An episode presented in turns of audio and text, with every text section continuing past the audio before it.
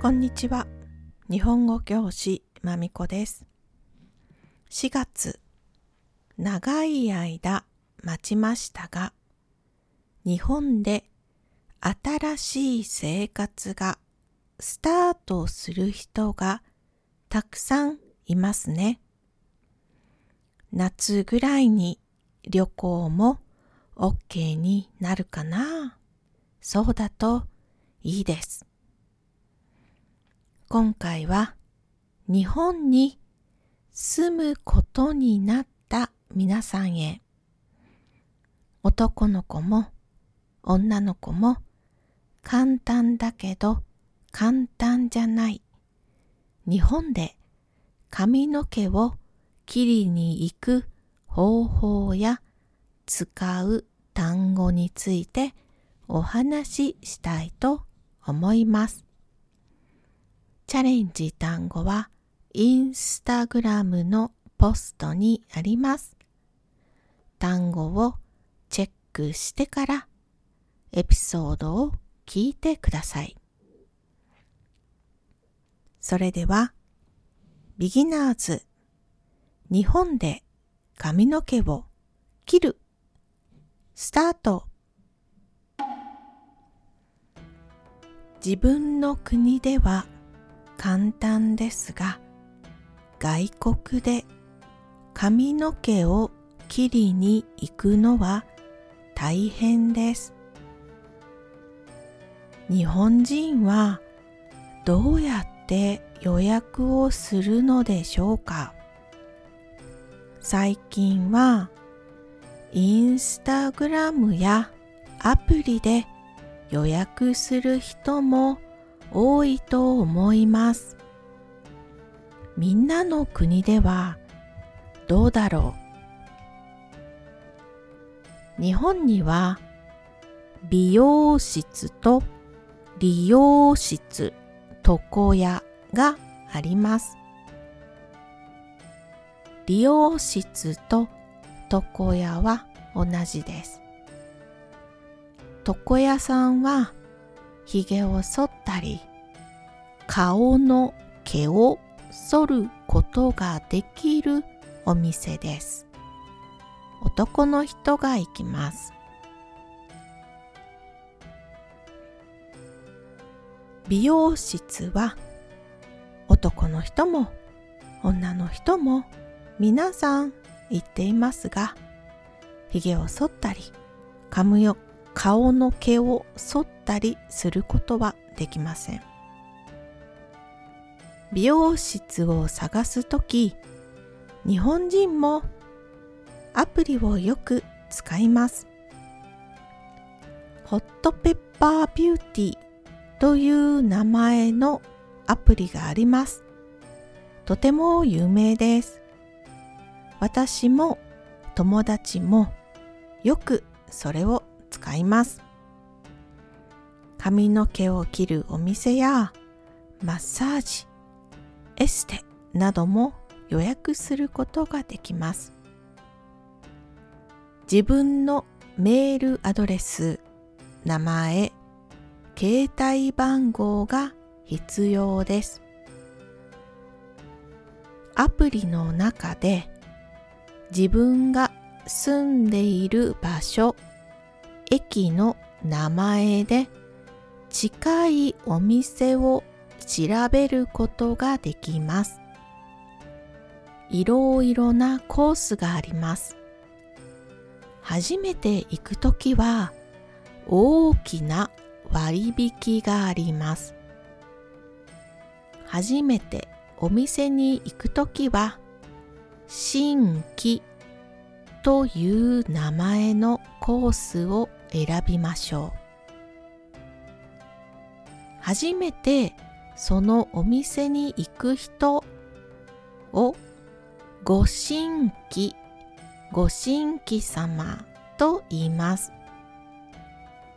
2回目、3回目は特別な名前はありません。でも、いつもそのお店に行くお客様は常連さんと言います。アプリに戻って新規カテゴリーから自分に合うコースを選びます。カットだけ、カットとカラー、カットとトリートメントなどたくさんあります。カラーは髪の毛の色を変えることです。グレイヘアまたは白髪染めコースもあります。自分のコースを選びます。そして予約をします。何月何日何時から選ぶことができます。予約をした後でキャンセルをしたり時間を変更することもできます。でも予約の1日前はアプリで変更ができません。お店に電話をしなければなりません。注意してくださいね。アジア人の髪の毛は硬いです。西洋人の髪の毛、例えば茶色や金色の人は柔らかい毛が多いです。ちょっと心配ですね。予約をするとき、お店にメッセージを書く場所があります。心配な人は私の髪の毛は茶色です。金色です。とても柔らかいです。とメッセージを書きましょう。お店に行く前に自分がしたい髪型や髪の色を調べます。楽しい時間ですね。その写真を撮っておきましょう。お店で美容師さんに見せるためです。